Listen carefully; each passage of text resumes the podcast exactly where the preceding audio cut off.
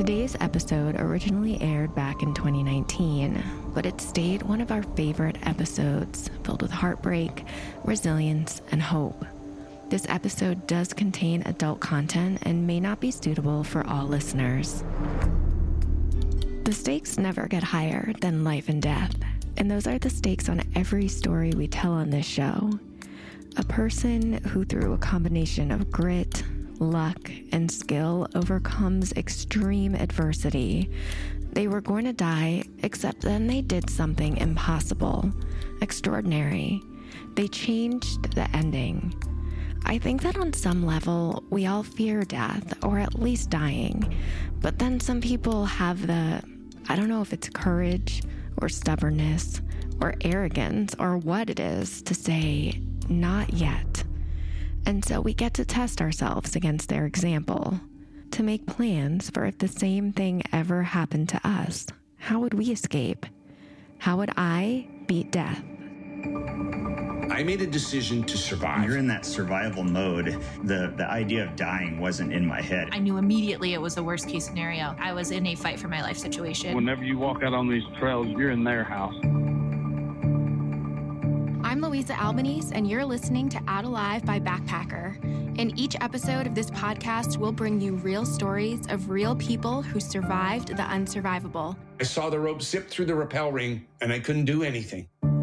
Learn what went wrong, what went right, and how you can escape if the worst case scenario happens to you. There is no way we would find anybody alive.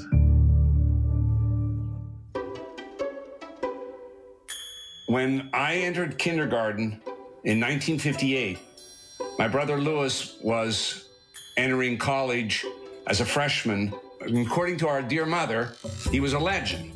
And when you grow up with a brother who has these stellar um, qualifications, uh, I could have gone one or two ways.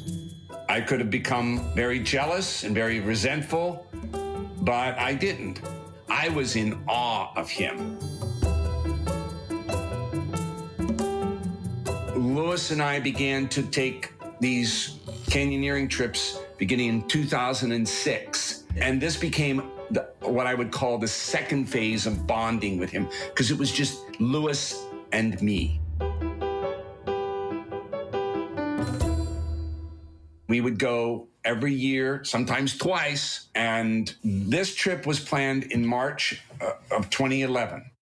I flew to uh, Colorado Springs out of Nashville. We drove into Utah, and the next day we did a short hike to get adjusted. And No Man's Canyon, the North Fork, was scheduled for Sunday, March 6th.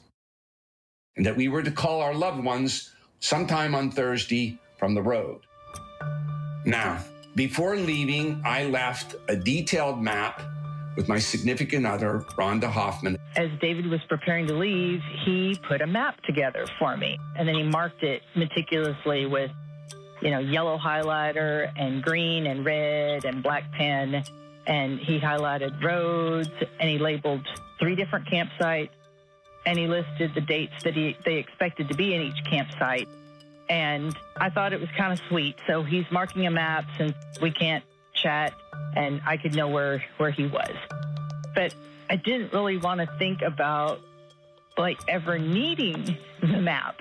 And I remember asking him, so like what would I do with this map if if I needed to use the map? And he kind of looked at me and said, Well, there's there's a Bureau of Land Management office in in Hanksville. And so he marked that with a dot and he looked up the phone number and he wrote it on the map. we had scouted the, the, the trailhead the day before that leads into the North Fork of No Man's Canyon. And so when we parked the truck, we could see our footprints because there was nobody else around. It, it was rare that we ever, A, saw somebody camping near us, or B, we ever saw anybody in the same canyon. This canyon is noted for its spectacular exit rappel, 100 feet. So we only needed a 60 meter rope. And so this hike with any reasonable time through the canyon would take six hours. and we set out at nine o'clock in the morning. We set up four rappels. In fact, we set up an additional rappel to what's in the trip report. We're being sensible. And we are using the 60 meter rope in every case. It took us a little over three hours and change to get to the exit. And the exit out of No Man's Canyon North Fork is in two parts. The first stage is set up from a kind of a, a mantled area, and you drop down a little about 10 feet, and then you're on a little like ledge, and then you go down the rest of the way. It's it's it's it's no problem. We got down to the crack exit part of it, and we're just we're now going to set up the the final rappel uh, to go out. And Lewis, at this juncture, checked his watch. He said, "It's one o'clock. Let's go down and have our lunch." And that was the plan. Now we're working in a space that's pretty tight because we're we're in that crack exit area. It's kind of ledgy there, and we begin threading the rope. Um, we're watching for the piece of tape that my brother used always to tape the middle of his what he called his big rope.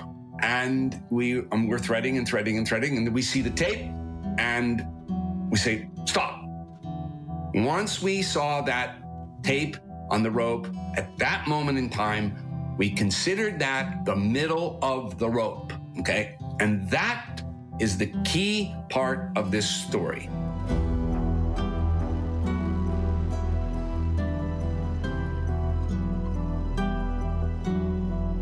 My brother was an experienced climber, and I, um, I did not challenge him ever. And one of his commandment rules the most experienced climber goes first. And he rarely, I mean, rarely, let me go first. So we set up the rappel, and the exit crack is another interesting formation because it's not straight out to the edge and down. This exit crack slopes for about 20 feet to the edge of the, of the canyon, and it's tight. So I'm back at the anchor, and my brother starts down. He gets over the edge, and the first thing he says, eh, he says, it goes fast. Well, that is a free rappel, and free rappels go fast. And within the next moment, he calls back and says, Oops, the rope is short. And this wave of panic comes through me because I know what he means when he says the rope is short. It's been set up wrong. Pulling that rope through four rappels moved the tape and shifted the position of that marker, which means that the ropes were uneven when he went down. And so he's going to eventually run out of rope on the short side he calls back and says, No biggie. But the next thing I remember is that rope zipped through that rappel ring and down over the canyon edge.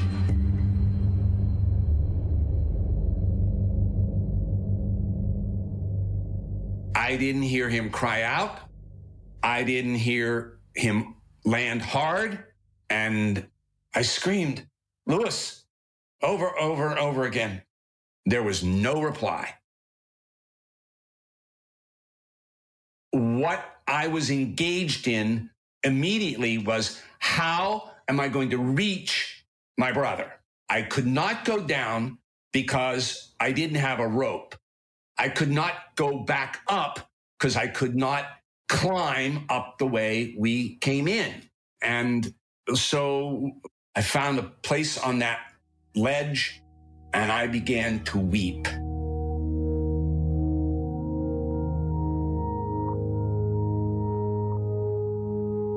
I certainly was focused on anything that would give me an indication that he was alive. And I sat there long enough to hear him moan.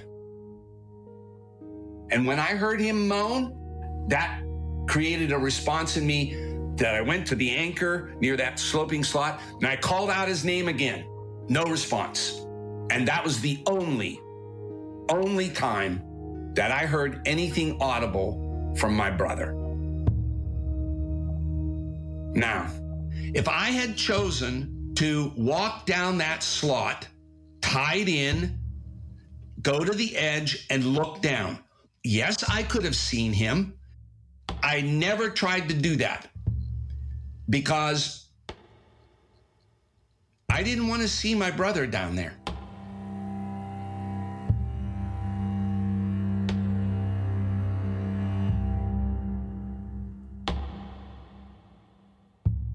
Shortly after that, I made a decision to survive.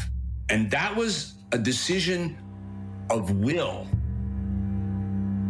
It is Sunday, March 6th, approximately three o'clock in the afternoon. I need to get to Friday. Why Friday? Well, the loved ones are going to miss our call Thursday. And I was counting in faith that Rhonda would respond. They had the map, they knew we were to call in, and they would respond. So my goal became my mantra get to Friday, get to Friday, get to Friday. I audibilized it, I prayed it. That was my goal. Now, the first thing I did was I deconstructed my pack. That was useful because inside that pack, there were two things that I used that week. There was a piece of uh, kind of styrofoam padding that I would use at night and put up under my uh, shirt and sort of hug my arms so I could keep my core warm with that padding under my shirts. Okay. The other thing in that pack was a hard plastic piece. And I fashioned a help sign and threw it over the edge at the exit slot, hanging down. And the other thing that pack did for me was I slept on it at night. Okay, that wasn't the softest thing, but at least it protected me from the cold of the sandstone. Second, I had a lunch. I had a sandwich, energy bar, an orange, cashews, and some gum. I had 16 ounces of water and I had a liter full of um, iced tea. That's it. And I made a decision on Sunday that I was going to ration all my food until it ran out. Now, what else did I have in my backpack? So I had two pieces of webbing, 25 feet. I had an etrier about eight feet. I had a smaller piece of webbing about 10 feet. And, and I had a static rope about 25 feet. I thought, what if I could get out of here? What, what if I could get down? I decided to put all these pieces of equipment together. So I threw it over and I thought, and I thought, I thought, no, you're not doing it. You're not doing it. Pulled it all back, took it all apart, wrapped it all up, stowed it away. The next day, I did it again. But both times ended with, you're not going to go down on that because when you actually hike into that canyon and you see that exit slot and you see the distance of the rappel, I think you might understand the physicality of what we were up against. And so I found the driest, most secure place on that ledge, and I began my vigil. I was very ritualistic day after day, planning my meals, passing the time. Uh, I watched the birds. I sang. I prayed. Did I think about my brother? Of course I did. But I also thought about Rhonda and I thought about my children. And it's just that my focus was survival. This was fight. I had all the symptoms and signs of dehydration. What's next? What's next is losing consciousness. But I was prepared that that might have happened, right? I mean, you, you don't get enough food and water, you're going to pass out. The, the brain is, is in survival mode. My heart at the end of that week was beating more rapidly. I, I could feel that. I was shivering more at night. because I, I, I wasn't combating the cold. I knew what was going to happen if I didn't get rescued. Thursday came and there was no word. And I texted David. I know I texted him a couple of times, even probably Wednesday, knowing that he'd never get it. But if it makes me feel better to text, I'm going to send him a message. And I, on Thursday, I was texting more saying, Hey, now we're worried. You need to call in. Don't forget to call us. And there was nothing. If I were to, to describe how time passed that week, Sunday, Monday, and part of Tuesday, very slow. Wednesday, Thursday accelerated a little bit. Friday was a long day because I was waiting to be rescued. It didn't happen. I would tell you a lot of this is probably burned in my memory forever. So, Friday, Friday morning, I called that number of the Bureau of Land Management office. And what I found out very quickly was how remote the land is. Because I remember saying, well, the, the campsite's near this chute canyon. And the sheriff said, which one? There are two. I'm looking at the map and I'm looking at the legend and I'm realizing that there are miles and miles and miles. And that David's little word campsite three covered 25 miles all by itself. So then I said to the sheriff, well, how do I get you this map? Can I email you the map? Can you fax the map map? And, and he said, do you have any idea where I am and what it's like here? I'm over an hour out from the office. So I realize I have no idea what I'm doing, but I need to figure it out. All week I've been living in my head. All week I've been living in my head. And I come to Friday and I'm waiting for this day. And all I have left on Friday is about two ounces of water. And I was depressed. And when I went to lay down that evening, doubt was there. But that doubt changed very late at night when I heard a helicopter hover momentarily, flash its light into that slot. And when I saw that, I got up off that ledge and shouted, I'm here, knowing that they couldn't hear me, of course, right? But it gave me the indication that the search was on. So, my name is Luke Bowman, and I'm the chief pilot for Utah Department of Public Safety. We got down there probably about 6:30, uh, just before dark, um, and kind of just before the Wayne County Search and Rescue guys had arrived um, on scene. The trailhead, when we got there, their truck was there and unlocked. It was kind of evident that they weren't planning on staying the night, but yet had been missing or hadn't been heard from since since Sunday the week before. When I saw that helicopter, my spirits were uplifted and it was now just waiting for the rescue. We start looking in No Man's Canyon and by now it's dark, and so we've got our night vision goggles and infrared camera out. Um, we flew around, kind of flew up and down No Man's Canyon, but weren't picking up any light sources or anything like that. And so we kind of flew some of the other canyons in the area. We saw quite a few different camps and lights, and so we would land down in the canyon and, and go talk to those people, and none of which had seen David or Lewis but so Saturday morning, I was driving to work and the Wayne County sheriff called. His question was, so which which fork of No Man's Canyon would they take? And I'm like, wait, what? And he says, well, the truck is found. We found the truck last night, but the truck had David's journal in it. And the last entry he wrote was No Man's Canyon, and that was five days ago. Until that moment, I'd been telling myself everything would be okay. That David and Lewis were stuck somewhere, but they were together. And it would be this big adventure story. But at that moment, all of a sudden, there's this, you know, there's this very real, gripping fear.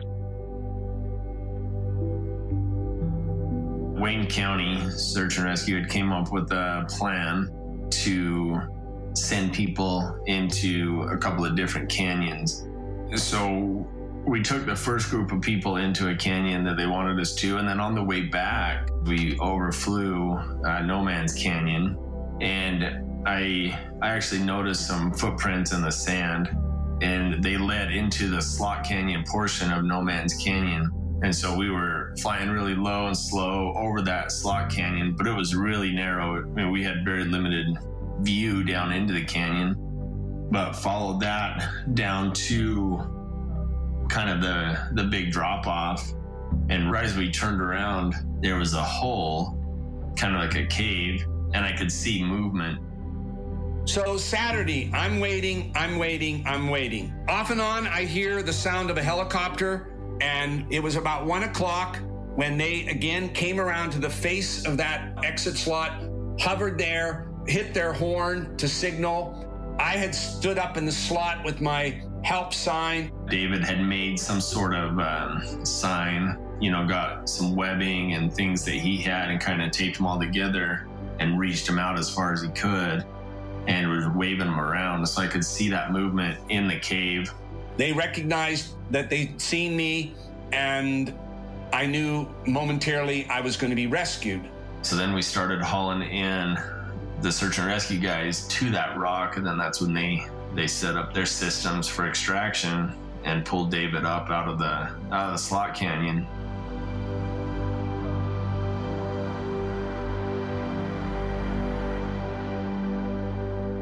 Shortly after that, my TFO, tactical flight officer, noticed um, Lewis down at the bottom. I got the call from the sheriff that they had found they had found David, um, and I remember asking about Lewis, and I knew with the silence on the other end of the phone that he didn't want to tell me that Lewis had fallen and did not survive the fall.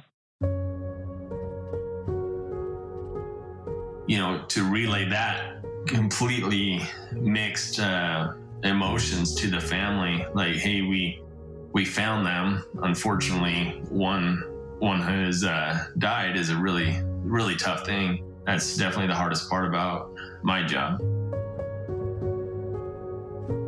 Once we got into the helicopter, I, I said, I want to go back to the truck. And uh, Sheriff Taylor was there and he uh, notified me about my brother's passing. During that flight, I was able to speak with Rhonda on the way to the hospital, which I thought was just uh, a wonderful moment.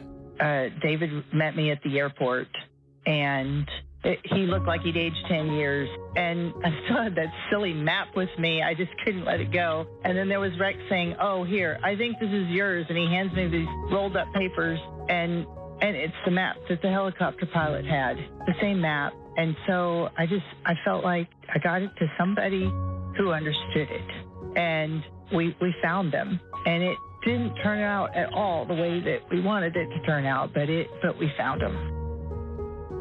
I was out of the canyon, but the canyon was not out of me. I did get stuck in sort of that valley of guilt and grief, and my priest gave me a book to read. It's called Interior Freedom by Father Jacques Philippe, and he says something to this effect that we often must consent to something that we wished we did not have happen to us. And that was certainly the case for me.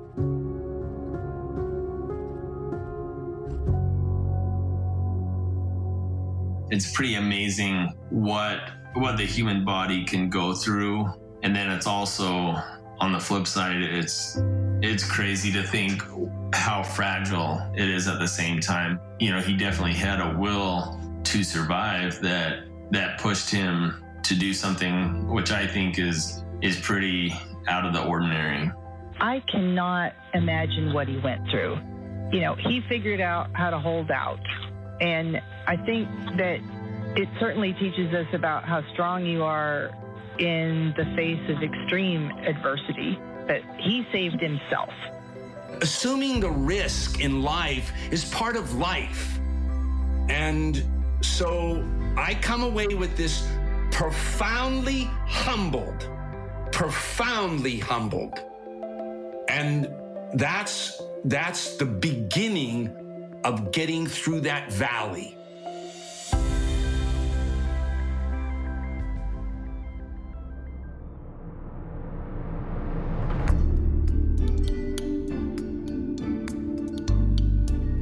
Thank you to David Cicotello, Rhonda Hoffman, and Luke Bowman for sharing their stories with us. This episode was produced by me, Louisa Albanese, along with Amelia Arvesen and Zoe Gates, with sound design by Matt Coder. Our sound editor was Christopher Wright from Work at Bird Studios. Our interns were Will Halbert and David Gleisner. Thank you for listening to Out Alive. And if you have a survival story you want to share, you can email me at outalive at outsideinc.com.